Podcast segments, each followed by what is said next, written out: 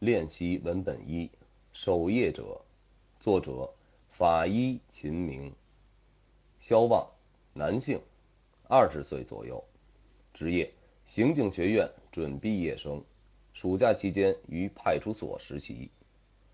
肖朗，男性，二十岁左右，职业考古学专业大学生，肖望的弟弟。肖朗怕肖望下一句话就要说出为什么躲在姥姥家的问题，赶紧转移话题，四下张望了下，说：“喂喂喂，哥，这就是你暑假实习的地方吗？你一个堂堂的刑警学院准毕业生，怎么被打入冷宫干这些鸡毛蒜皮的小事儿了？”肖朗说的没错，信息采集室的另一面墙壁上纵向贴着刻度标志。桌上除了肖邦的电脑，哦还有一台指纹捺印仪。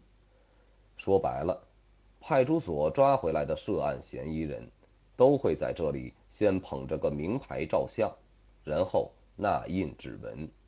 信息采集室就是做这个用途的。这里面的警察也就负责这点小事儿。